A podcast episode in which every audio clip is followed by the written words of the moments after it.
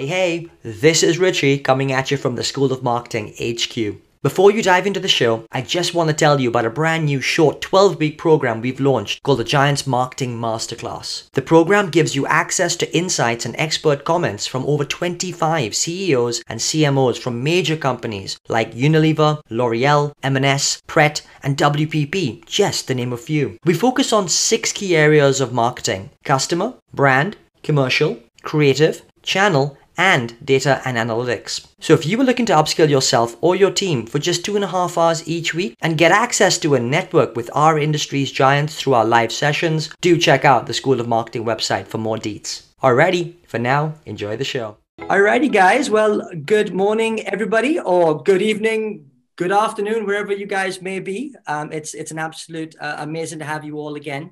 Uh, to be honest, I really missed you guys. We didn't do this last week, bank holiday and all that kind of stuff. So uh, we really had a. I think me, me and Mark sort of were sitting there, kind of twiddling our thumbs last last Friday, um, wondering what to do with ourselves. So it's great to be back. And look, honestly, um, this week we have an awesome guest. Um, we've got Conny Braams, who is the current Chief Digital and Marketing Officer of Unilever. Um, I really couldn't think of a, of a cooler job, but perhaps a, um, a more important job at this moment in time with the way both the world is moving, but of course, Unilever transforming in that, in that sense. So it's absolutely brilliant to have uh, a little bit of Conny's time uh, for, her, for her to share with us her journey this morning. Um, just to give you a little bit of background about Conny, Conny is what you would potentially call, um, I wouldn't say a Unilever lifer, but 31 years is a pretty long time. Maybe Conny could tell us if that's a lifer. Um, but she actually is charged with the transformation of over 400 uh, Unilever brands in the portfolio, uh, focusing very much at this moment in time around digital transformation um, across the entire organization and across the entire globe. Um, Conny is no stranger to global business. Um, she's literally worked in most corners of the world, um, um, continents from Asia to Africa and Europe. Um, as well. So love to get a bit of context and perspective from from you, Conny, about how you made that travel um, around there. Um, Conny is a, an absolute driving force um, at Unilever. She is um, very much sort of akin to the, the purpose driven agenda that they're currently driving, uh, thinking about the role of uh, things like e commerce um, and even around um, agency structures and in housing uh, are some of the things that are, are front of, of Conny's mind. Um, but beyond this, look, um, Conny's had a fantastic career journey um, to date um, and only getting stronger clearly. So it's with absolute pleasure that we welcome Conny this morning to hear more about her journey um, and how she was able to get to the top echelons of Unilever. Welcome, Conny. Hello. Hi, Richie. Hi, Mark. And hi, everyone. Great to be here. Thanks for the invite. Pleasure. I'm going to hand over to Mark um, to, to kick us off with the first question.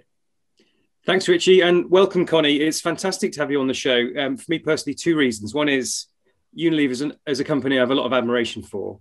And Paul Polman was one of our very first guests on the show, and we've had Keith Weed on as well. And I would say Unilever people tend to be very interesting and intelligent. So I know we'll have a good session. The second thing is we actually have very similar jobs, but I think in our company we have about five brands, not 400. So I'm hoping that I'll be able to learn a thing or two as well. So that's on the on the QT. So uh, anyway, just to get us started, let's let's just hear about how 2021 has has been for you in these very curious times. Oh, thanks for asking, Mark. And um, uh, as I said, excited to be here. Um, yeah, how has 2021 been? Uh, it's been long, hasn't it? Uh, being in COVID. And um, I think um, when I started this new role as Chief Digital Marketing Officer, I was planning to move to London. And that's where I wanted to be, really. But uh, unfortunately, when my plans were to, to move in March, COVID happened, and ever since then I've been in the Netherlands. So uh, now I'm working from the Netherlands. It has its bright sides as well. Let's say my uh, two daughters are studying in uh, in the Netherlands, so I get to see them a bit more often. My parents have been a bit anxious and nervous throughout this time, so I'm close to them. Um, so in a sense, it's all good, but you of course start really missing first of all, your team and being physically together. Uh, it is my first role in the executive team of Unilever. I had a chance for two months to see them physically. And of course, I had 30 years to get to know most of them.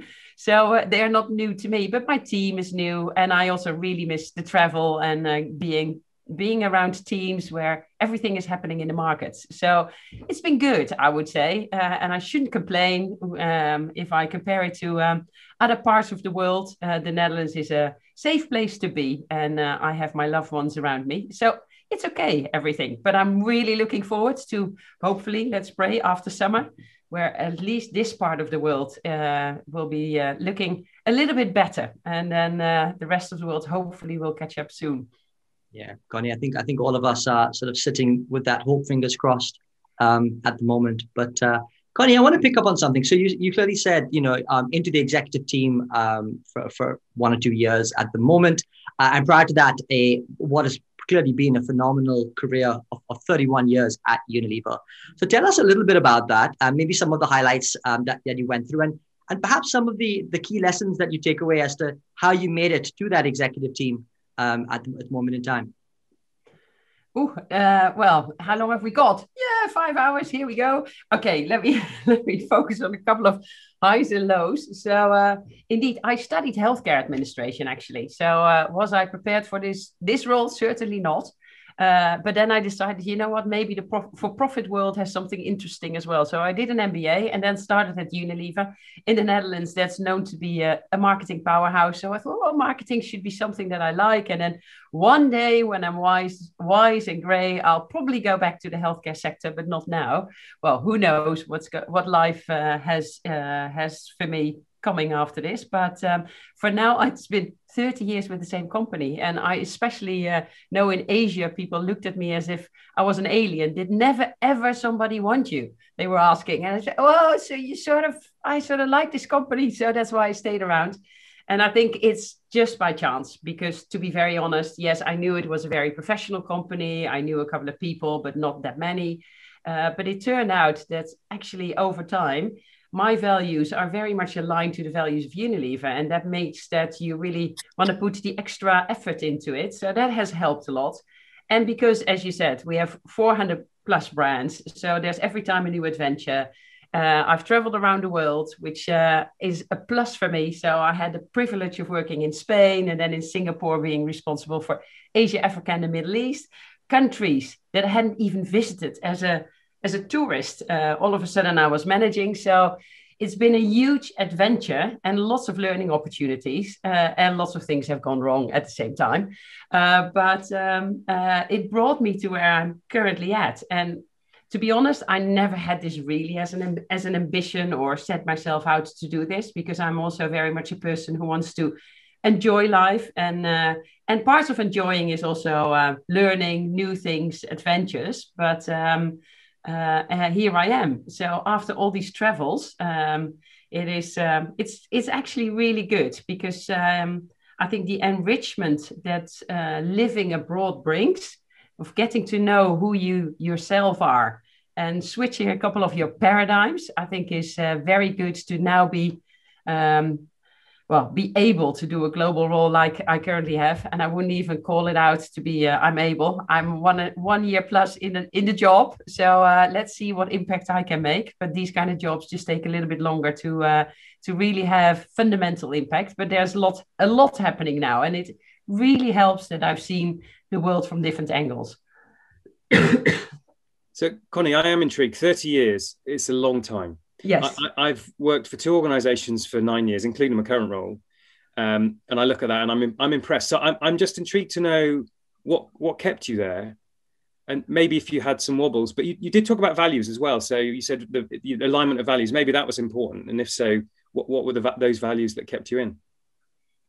Well, um, I th- well, basically Unilever is a big company, yeah. So, um, um, so every corner you go to, there's of course different challenges coming at you. And I've done marketing roles, I've done sales roles, general management roles, I've been in communication for a bit of time. So I think the changes make that um, every time there's something new to develop.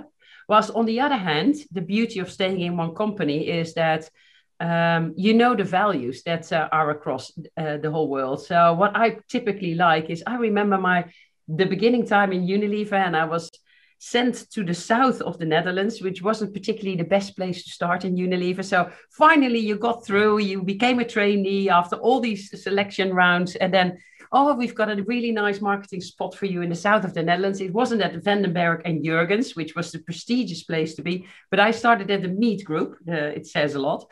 And I thought, oh, now here, here we go, being nervous as I could be in a place where I didn't know if I was really, uh, really going to like it. But actually, what you find is immediately people that you can level with, uh, that um, that you think are very professional. But I was wondering who are all these people at the headquarters, and they're doing something about the Marine Stewardship Council or sustainable agriculture. And I got to know that actually already at that moment in time actually, uh, wanting to do good for the world was an important value within Unilever. And I think you, well, you've had Paul Polman, so I'm sure you will have talked a lot about Unilever Sustainable Living Plan. But I think with the beauty that Paul brought is he made it very external. But whilst you were in it, you were already noticing that actually we're quite a caring company. Yes, we are. We want to win as well. So absolutely, performance culture is important. Um, but um, but it is also a caring company, a caring company towards people, but also to planet and society. So, and I think that kept me going. Also, you are thrown in. So, yeah, I came from Spain, was the marketing director in Spain. There was already a huge challenge. I can talk a lot about that, uh, moving from the Netherlands to Spain and just thinking, oh, I'll just move from one MT management team to another management team. But culture does a lot, or the place where um, where a company is located. And then all of a sudden, I became general manager of Asia, Africa, and the Middle East. Well, that requires a lot of swimming. So uh, and uh, getting to know different parts of different parts of Unilever because it was also food service, which was a part I've never worked and lived in. So on the whole, uh, why am I still 30 years in with Unilever? I think the threat of professionalism, the right values, wanting to do good, but also the possibilities to learn, to develop, to give you a chance to develop and work with really nice people, I must say. So I think that kept me going. Fantastic. That's, that's really great to hear, Conny. Um, and we've had a we've had a comment in from Katja saying that the south of the Netherlands is a pretty desirable place to, to work now. things, things Katja, you're right, but uh, you know, at that moment in time, it was like these books were coming out when oh the people who made it who were successful never started in the south etc but you know what it turned out to be four fabulous years so uh, in that sense and it's it's good it creates a sort of a a, a group atmosphere if uh, all of us coming from uh, from the northern and the western part of the Netherlands working in the south uh, was actually creating friends for life I must say I'm sure, sure that'd be the case. Um, I want to ask you a question from Matt. Matt, Matt's uh, an awesome uh, performance manager at uh, marketing manager at TSB, um, and he asks, uh, "What are the most important skills you feel that have led to your success?" Oof, skills. Um, well, I would say um, maybe the most important skill, uh, if you call it a skill, is um, then I'm um, I'm quite able to uh, absorb and then change. Uh, so uh, I think you call it plasticity of learning or something like that in uh, in English. So it, it is something in me that, um, uh, as I just said, I was marketing director in Spain, became general manager for Asia, Africa, and the Middle East. Now, of course, it makes me uncertain, and I think, oh, am I really the one who can do this? And I need to learn so much, and there must be people who are better at it. And I must say, the first year in a job is never the year that I like the best because I doubt myself a lot and i think oh am i really the one uh, who could do who could change matters for the for the best but then again after a bit of time i think the uh, the fact that i'm have an ability to learn to understand to listen well and to then make choices and choices on the things that are really going to have an impact for the job that I'm doing or the geography that I'm responsible for. So I think that's um, probably what I I um, normally I, it's a deliberate choice to work for me as well. So uh, hopefully, like uh, everybody on the call. So and then I also think, yeah, I spend so many hours working. I better enjoy it, isn't it? So I also like to have a bit of fun along the day, to energize other people, to uh, to take a look at uh, what is good about matters, what are happening, even though I need to uh, tackle a lot of challenges as well. So, and from a real skill perspective, uh, probably it is uh, obviously the marketing skills that I acquired throughout my career. So that made me uh, successful, but I wouldn't say that the digital skills in my first job are now really helping me because that was all writing papers, bringing them to a room where there were people typing it out. And then Tipp-Ex was my bi- biggest friend in uh, trying to. Uh, so, in a sense, these things you learn along the way. But then it is a is a ability to learn new things. I would say. Um, can I? That sounds great. And just can I just do one follow up question around skills just for a second? Because I know I've had a, a, number of conversations with with sort of younger marketers, um, and I know a couple of them will be watching right now. Um, and one of the things that they're, I guess, constant dilemma of is, you know, they have ambitions uh, to, to kind of get similar job titles to, to both you and Mark. Um, and one of the things that they always struggle with is, is do they kind of go down a very specific, specialized area of marketing? Or on the flip side, do they try and kind of go more generalist and kind of get an array of different skills, maybe perhaps, perhaps both agency client side? So I would just love to get your thoughts um, and perhaps a bit of guidance from from a younger person's perspective about what are the key things and skills that you think they, they would need for to hold them in good stead for the future. Yeah, I think I wouldn't be uh, I wouldn't be uh, an, uh, a good chief digital marketing officer if I wouldn't say for now uh, get your act together in the digital space because this is the future. So um, I would certainly, but I look at a career very much as a collection of uh, experiences. Um, so make sure you have, especially in the beginning of your career, quite a rich variation of experiences. Not so much to make you successful in the end, but maybe to make you choose what you really enjoy um, and uh, where you're happen to be good at. Uh, I think it's best if these two things come together, but it's very difficult coming from university to know exactly what is it that I'm really good at, I'm going to enjoy for a long period of time. So and I firmly believe that throughout your career you need to learn, um, and uh, and hopefully you like learning because that I think will set you up for success. But um, especially in the beginning, try out lots of different things, and you can do that in one company as well. And I think that's why. I personally like the traineeships because at least you get three years, every half year, another part of um, of something you do.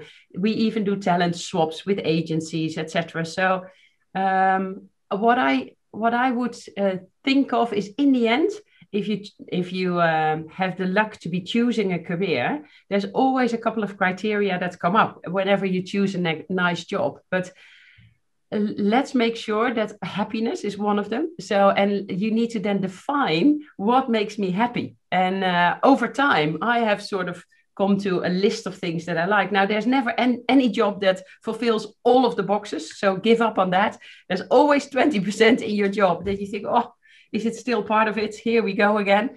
So, um, um, and um, uh, but for 80%, it probably need to tick the boxes of, uh, and then hopefully uh, the learning part of it is, is part of it. But it could be a cultural immersion. It could be the digital side of marketing, or am I going to learn the creative side of marketing a lot more? So I would say there's also, don't be too harsh on yourself. There's 20,000 ways of uh, having a really happy and fulfilling life. So try out a couple of things. And then you'll see i've done jobs that i in with hindsight probably didn't like too much uh, for different circumstances but i've learned what i didn't like. And that is also very helpful. Or you come across bosses or leaders that you need to work with and you think well you know what?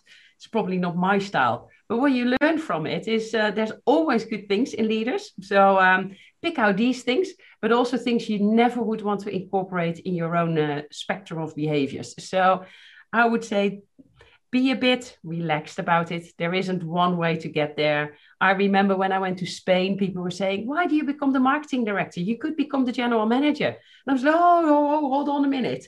Uh, I just want to, this is the first time I'm going to do a proper job in another country that I don't know the culture of. I don't even speak the language well.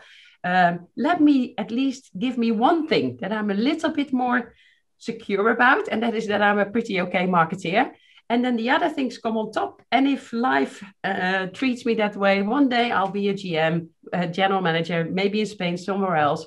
But give a little bit of yourself a bit of a rest. That there's one element that you feel whenever you take a jump that you feel a bit more certain about. Uh, Conny, I love the thought of a career being a collection of experiences. That's very liberating. Um, and sort of takes a bit of the pressure off the whole thing. We're getting some great questions in. Great question from Sadia, uh, which we'll get to, and also from Selena about values. We'll, we'll, we'll get to those uh, very shortly. Um, but before we do, I wanted to ask a question about you as a people manager. So I've heard Alan Jope talk about uh, people being the number one stakeholder when we think about uh, planet, shareholders, uh, investors, customers, that people is the number one and it all flows from there. Now, you've mentioned a couple of times about enjoying it and being happy and listening. My sense is that you enjoy leading people, but I just want to know what, what's it like working for Conny Braams? And maybe the follow up question is, you know, what, would you like to work for yourself? It's an, I know it's an odd question, but you know, it sort of teases out what is it about you that makes you a great people manager? Um, well, maybe there's people on the call who work for me now, so they're probably better placed. But by now, I've had 30 years of multi-source feedback, so uh, I sort of know what um, what, what people like. Um, actually, I think um, how is it like to work for me? I think on the one hand side, I'm I'm challenging, but I'm also cooperative, uh, and I'm quite task oriented. So, um, um, what does it mean? Maybe it's my Dutch origin, but I am um, quite what you see is what you get. So uh, there isn't uh, another real important agenda. Otherwise, I would say it. I'm quite transparent. Uh, integrity is for me really important. So that's the one that I score high on. I'm transparent, but not if it relates to people and things that uh, should not be shared. Um, but transparent on where I think we need to be going. And I'm very willing to change my mind. Um, so um, if uh, and I've learned along the way, especially in Asia, where people um, tend to speak up a little bit less than in the Netherlands. I needed to get used to that. Getting back after my first town hall in the Netherlands again, everybody would say, well, someone would say, oh, this was really crap or this was really brilliant. I said, did I ever ask for feedback? What has happened?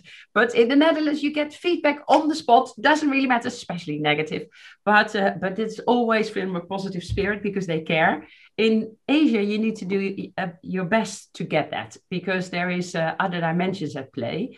Uh, but I try to um, um, to always bring my best to portray um, um to portray agility. Um, I think that's also really important. What is needed at this moment in time? But I very much, yeah, I know that it's a buzzword nowadays, but uh, in Unilever, we started this purpose journey, I think, 10 years ago. And my personal purpose is uh, energize to explore and jointly create a better future for all. And energize, I think that in the role you've got, you got to energize your team um, to explore. Go and try, see what you learn. Uh, I won't beat you up if it's a failure. Uh, I'm I'm here to back you up if it's a failure. Uh, but we really need to do this together. But at the same time, try and see what you can do to make the world slightly better, if only for your own team. Uh, because you, um, so I think I'm caring yet challenging. Uh, and I'm a, quite an optimist. Uh, try to bring some energy in. Um, and I try to really develop people. So uh, I take a long time to do these to prepare for these important moments uh, in the year, your half year and your end of year, which isn't just about did I reach my KPIs and where am I on the reaching my targets, but it's also about what I've seen, how people could improve or could develop further, what are the areas that I would reckon them to pay attention to uh, additionally. So that's probably who I am. Amazing, Conny. You know, the one thing that I've, I've kind of just sort of listening to you and sort of maybe reading between the, the lines a little bit, your your ability to cut through cultural empathy or have a have a high degree of cultural empathy is something that's really kind of shining through to me um, and I think that's that's really special. And you know, you talk. I mean, I'm I'm half Indian, lived in that side of the world for a long time, um, and I just I really resonated with some of those kind of key cultural elements that you raised from that perspective versus some of the the elements that you say you know happens in the Netherlands. I'm sure it happened in the UK too. Um, so it's just really great to hear a leader kind of you know front of mind, um, being a culturally aware and understanding how different people even react um, at different parts of the world to to you um, as, as a leader, which is great. Um, so, so Conny, I just want to turn a little bit to a slightly technical question. I'm going to do a cardinal sin when hosting and try and kind of club in two questions at one time, but they're quite related. Um, so the first thing um, is, is from uh, Ruben Rafael, by the way. So he is a, a great individual working at Unilever and the Domestos team. Um, so he basically um, asks, just as I, just as it, more questions came through, so I, I, lost that. But there we go. So he asks, uh, do you think there'll be a shift in prioritization from traditional TV advertising to more digital and social media advertising? And if so, when do you think that will happen? So hold the thought for one second. Um, and uh, Debbie Ingalls um, asks, what's the scope of digital transformation for marketing at Unilever? Um, is, this, is, um, is this in the com space? And if so, do the principles of marketing still apply? So hopefully slightly clubbed together as, as sort of two, two questions. Yeah, so we move a bit into the business space. Here we go. Um, uh, so my role is um, chief digital and marketing, and that uh, is often uh, uh, said as oh digital marketing, but actually it is digital. And Alan specifically asked me on behalf of Unilever to take a look at the end-to-end digitalization, um, and then I do marketing uh, as a function. And um, answering your first question, when is the, the move happening? That, all depends on the part of the world that you're living in and the digital ecosystem. It's happening everywhere. But if I take a look for Unilever specifically, if you take a look at media, in China, we have brands that are 100% digital. And in general, 80% of our expenditure is in the digital media space. Um, on um, if I take a look at um, at India, it is only 20%. Uh, but in general, we sort of spend 40% of our media is now in the digital space. So it's happening everywhere. Now, digital in itself doesn't say so much because you can also have broadcasting in digital, basically, not doing narrowcasting or position marketing. What I've really seen happening latest is, of course, the real step up also for our companies in performance marketing. So the lower end of the funnel, due to the fact that e commerce has exploded in times of COVID, and now new generations or older generations have also become accustomed to uh, online shopping. So I truly believe that everything will become shoppable um, and that uh, the well sometimes you say the funnel has exploded but i don't think the funnel has exploded. The linear consumer experience isn't there anymore. So any moment in time when you're browsing or just discovering you could go and buy something and then that needs to be made easy. Um, so the other part of the question was more about um, um, the scope um, so, so, scope of digital transformation in marketing, and does traditional principles of marketing still apply? Yeah, so I think the traditional principles will always apply. Um, so in the end, this is all about uh, now how many P's you want to discover, but uh, this that's still very much true. The way that we build brands might be changing quite a bit, and what we see obviously is digitally native businesses getting into uh, into our fields. Uh, you see that brands are being built via digital platforms, uh, which is quite different. Uh, so the, um, uh, the competitor landscape is changing. The media that we have available are changing. The channels that we have available are changing, but it makes it fun, isn't it? Um, and then if you really think about the scope of digital, I think um, uh, there's so much more going to happen in the consumer and customer space in the digital. So overall, in the end, we will will not be talking, but I I don't know if you've covered this. We won't be talking about digital so much in five years' time. Everything will become digital. Every line of the P&L will be influenced by digital. Every function will be uh, will be uh, transformed, and that's why uh, coming back to a, a, a, question that you asked before, we are now talking about our Unilever Future Leader program, so our trainee program. That in every traineeship you need to have half a year of digital experience. Doesn't matter which function you're in. Now, is this a challenge for some company? Yes, it is, because digital likes end to end. Digital likes also scale, uh, and we do happen to work with different markets in different circumstances. But especially this end to end thinking in in companies where you are more vertically organized, is a bit of a challenge, uh, but it's not, well, that makes it fun as well. We really need to overcome it. And where you also see that marketing and sales are blurring quite a bit. If you think about e commerce, if you think about the platforms, these are selling channels, but they're also media channels. uh, performance marketing, who does it? Uh, so these are discussions where you really see that the future of marketing is being shaped by the ecosystem that you're part of. So um, at the same time, I always come back to brands. What do what do brands do? Brands actually have a dual nature of value, I, I believe. So on the one hand side, it is value. It's superior products at an affordable price, especially now that we enter recession. But it's more and more values because people want to see a brand that stands for something, have a point of view, but also act upon that. So I really believe that this is um, evolving over time, uh, but it is still the same principle as whenever we were listening to um, our professors in the past. So um, a lot of it is still the same. Uh, great perspective, Conny. And um, the, the point about everything will be digital and nobody will have digital in their name and there'll be no digital teams. I think we're starting to see that more and more. And in fact, we've, we've gone that way with, with Direct Line. Uh, now, I just wanted to do one small shout out. I see Lindsay Homers on the uh, on the call, and I just want to say congratulations, Lindsay, for your new job. Lindsay works at Cadbury's and uh, has become, if I get this right, brand manager for Cadbury's cream egg and mini eggs. I can't. I mean, it's rivaling you, frankly, Conny, in terms of one of the better jobs that's out there. But congratulations, Lindsay.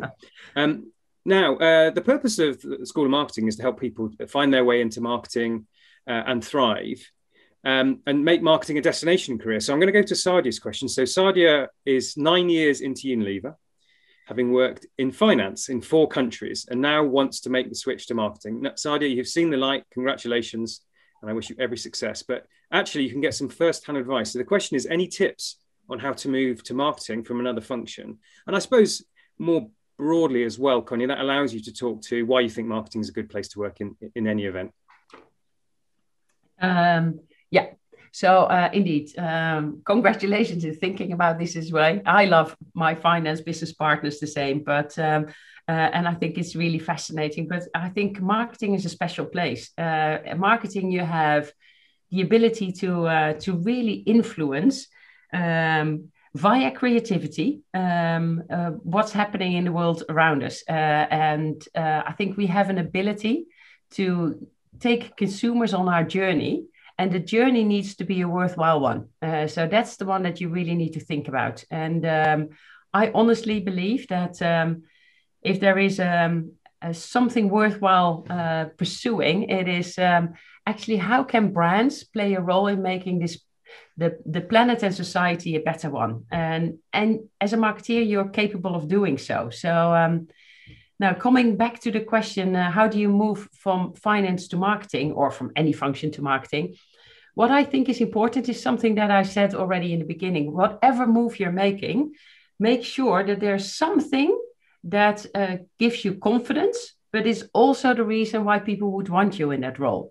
So if you have been the finance business partner of Ben and Jerry's, making it up, I don't know, um, but then make sure that you find a marketing place in Ben and Jerry's. We don't go for a marketing place in Sunsilk or in Dove because that might just be too much of a change. So I firmly believe that make sure that there is one element that is going to sort of stay the same because you already know it. That's good for business because it gives us sort of a confidence, uh, but it's also good for you because otherwise everything will be th- thrown in the air. And I also believe that um, um, it is less about the skill set that you bring. It is uh, yes there's things to learn and be be ready for it. Your first year will be chaos because there's so many new things coming at you but enjoy it as well because that's the reason why you wanted it. On the other hand competences uh, your personality your inner game is going to bring you where you want to be. So the outer game can be learned but the inner game of purpose service agility personal mastery the characteristics you, you have are, especially if you have an interest already, will be the defining ones. So, uh, wishing you all luck in doing this, uh, and um, let me know if I can help. Uh, you know, uh, it's interesting, Conny. Really, an old mentor of mine, uh, Tim Millermark, um, always sort of told me exactly the same around changing of the variables and making sure that there are some commonality when making those big, big career shifts. So I totally resonate um, with, with what you're saying there. And, and it's, it's great advice that's held me in, in good stead as I've made those pivotal career changes too. Um, interestingly, we've had another question related from Jen Smith, um, who's asking similarly around um, currently working B2B um, and then trying to get into B2C. um, I'm assuming a lot of those sort of principles that you've laid out will, will hold true. So rather than kind of going back on them, um, she asks around how long do you think someone should sort of perhaps be in a silo around or be in one particular area like B2B before she's trying to move into B2C? Um, is there is there a sort of a, a, is there a timeline after which you may get pigeonholed, for example, um, or is it worthwhile moving sooner rather than later? Well, uh, let's let's shy away from the perfect recipe, isn't it? There is no perfect recipe for this. So uh, I would say what I've experienced, the more senior you get in a role, the more important it is to stay a little bit longer. Uh, because what you see is that you're needing to change whole organizations. And um, so I think if you think about a career line, you start first of managing yourself, then you probably have one or two people working with you in the team, then your team gets bigger, and then you start uh, um, managing an organization. And the higher you get up, the more you also manage the context around it. And I've specifically seen that when I was a GM uh, for Europe and being based in the Netherlands, all of a sudden I had a lot of contacts with ministers and creating the environment for the business to flourish in. Um, so, what I would say the only thing to bear in mind is have I had a chance to make an impact? What is the legacy I'm leaving in this role? What have I really learned? Or should I stay a bit longer? And I have also moved from B2C to B2B uh, because I've done five and a half years food solutions in uh, Unilever when I was in Singapore, working with chefs. And I loved it. I got a bit fed up with consumers and consumer behavior, etc. I thought, oh, this is really interesting. This is chefs and chefs. For chefs, actually, the products that we serve them are even more important. So, uh, because a chef's whole whole being is about the the recipes he creates and what he puts on the plate, and every day you're judged because you won't go back to a restaurant if you didn't like that specific meal. So it's even more important.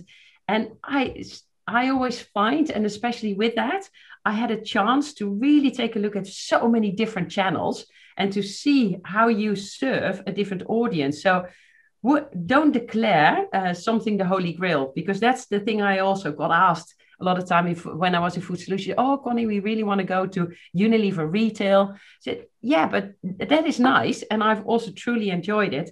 But this is a very special learning occasion as well. So make sure you use it to the ultimate see what impact you can score. Take your lessons with you because the chances that you need to work in with more channels once you once you go back to what we call retail we used to call in food solutions is that you need to work with lots of different audiences. Well look at how we segment now. That you need to work with many channels. That your media is not going to be broadcast and you make one tv film and you put it on air.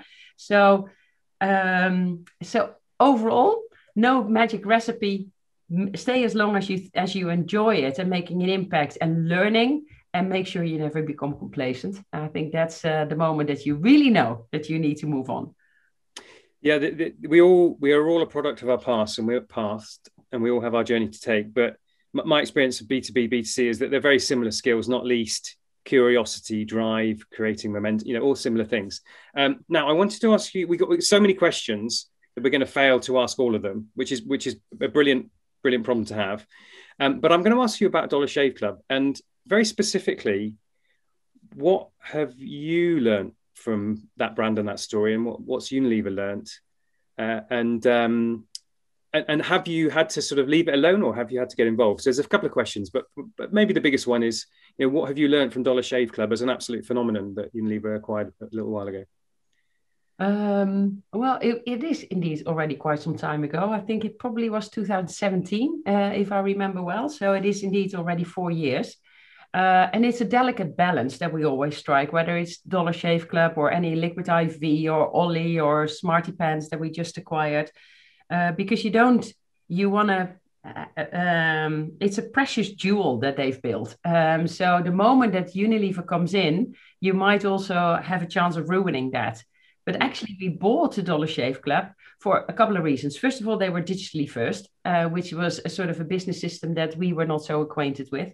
The second one is subscription. A subscription, uh, which some people say is the future. So how does it really work?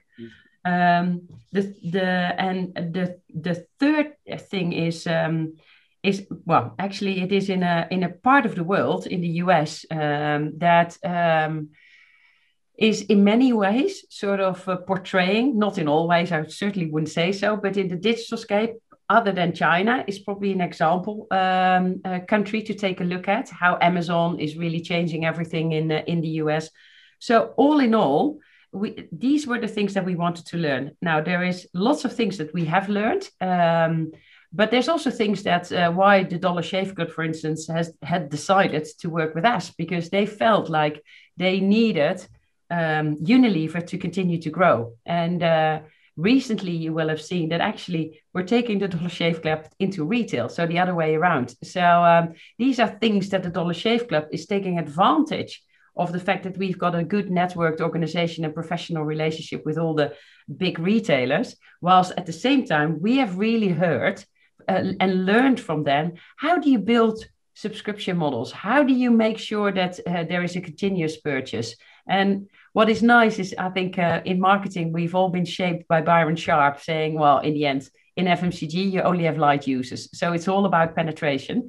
Well actually the dollar shave club is more about loyalty obviously and still the way to grow for them is to uh, to increase penetration. So that's where it uh, uh, resembles uh, the same sort of thing. So um, I would say um, not with some acquisitions we do to take it slightly broader. Some acquisitions we completely integrate. The vegetarian butcher, uh, which is the, the recent one that I was very much involved in in the Netherlands, obviously. So with Jaap, Jaap, uh, the owner of it, said, you know what, I want to still be involved, but not operationally run it. And I think it's a lot better off if you integrate. Now, still in the Netherlands, it's in a separate place. It's not in the same building, but it is way more Unilever people flowing in and out. And actually, um, we are sticking to the belief of the vegetarian butcher. The reason why he sold it, he wanted to become the biggest vegetarian butcher in the world, and he knew that he was never going to do it on his own. And he loved Unilever because he felt that his mission and his purpose was going to be um, uh, taken on and accelerated, basically.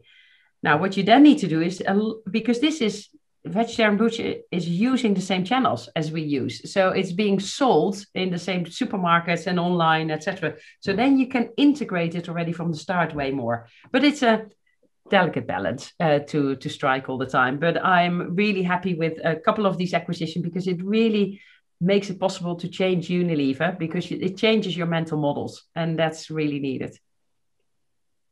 Love it.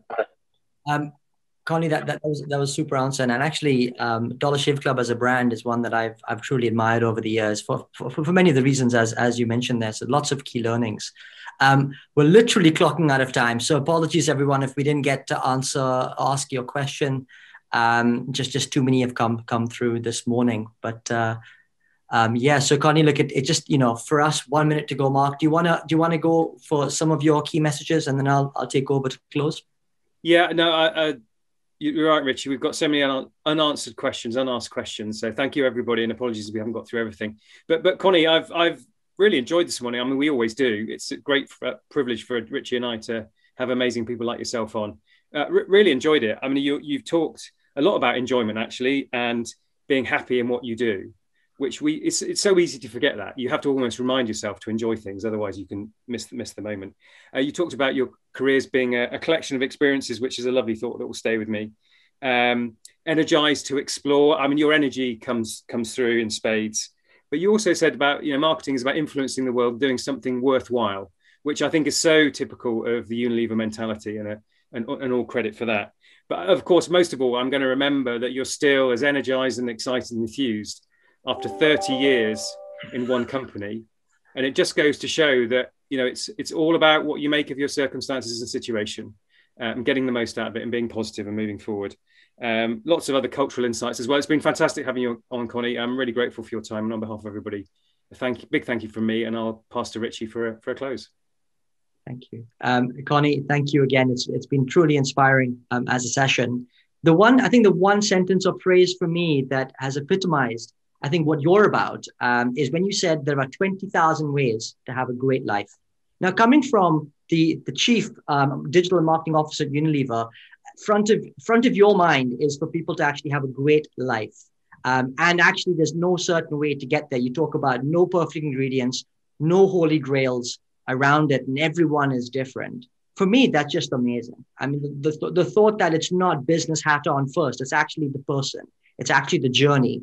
And it's the journey that then delivers um, to the business. And that's just for me, that, that's something that's really going to stay with me for a long, long, long time, Conny. So thank you for, for your time this morning. It's been really inspiring. Um, Thank you. Thanks, Richie, and thanks, Mark, for making my life easy, this 45 minutes, and enjoyable as well. So uh, I've learned a bit as well. So uh, thanks so much, and also for the participants for uh, asking all the interesting questions. So uh, happy that I could contribute.